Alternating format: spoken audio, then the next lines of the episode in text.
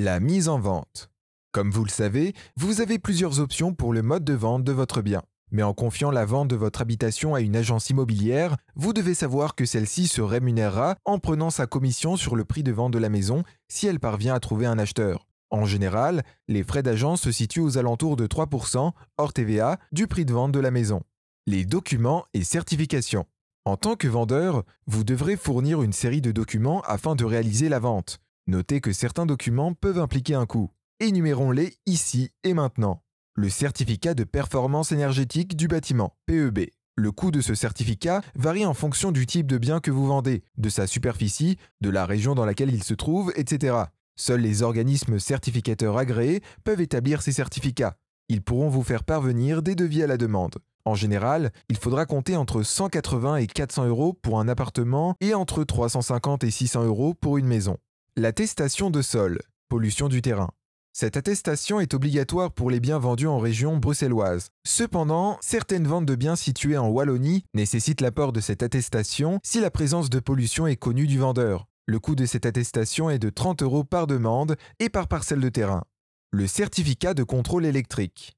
Pour tout bien vendu en Belgique, le certificat de contrôle électrique est un document obligatoire à fournir par le vendeur. Notez toutefois que si le certificat établit que l'installation électrique n'est pas conforme, ce sera à l'acquéreur de supporter les frais de remise en conformité de l'installation électrique. Le vendeur ne met main à la poche que pour fournir le certificat. Comme pour le PEB, le certificat de contrôle électrique ne peut s'obtenir que par l'intermédiaire d'organismes agréés. Son coût varie d'un organisme à l'autre, mais en général, le vendeur doit débourser entre 120 et 180 euros.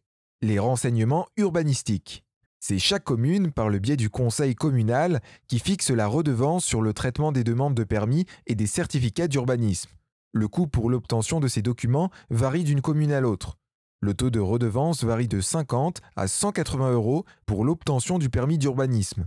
Quant au certificat, la redevance peut coûter jusqu'à 250 euros lorsqu'il y a une organisation d'une enquête publique. L'extrait de plan cadastral est nécessaire pour obtenir tous les renseignements auprès du service urbanistique. La demande se fait via formulaire à la direction régionale du cadastre et coûte entre 10 et 15 euros. L'attestation de contrôle de citerne à mazout. Si la maison que vous vendez est équipée d'une citerne à mazout de 3000 litres au plus, vous êtes tenu de fournir une attestation de contrôle d'étanchéité de votre citerne à mazout. Encore une fois, il faut passer par un technicien agréé et il vous en coûtera en moyenne 100 euros pour une citerne aérienne et 150 euros pour une citerne enfouie. C'est tout pour les documents et leurs coûts. Nous vous donnons rendez-vous la semaine prochaine pour la suite de cet article. On fera le tour notamment des frais de remboursement anticipé de l'hypothèque, des frais de main levée ou des éventuelles charges de copropriété. En attendant, recevez mes trucs et astuces sur le monde de l'immobilier directement sur votre boîte mail. Inscrivez-vous à la lettre de Monsieur Buzzimo sur mon site buzzimo.com. À très vite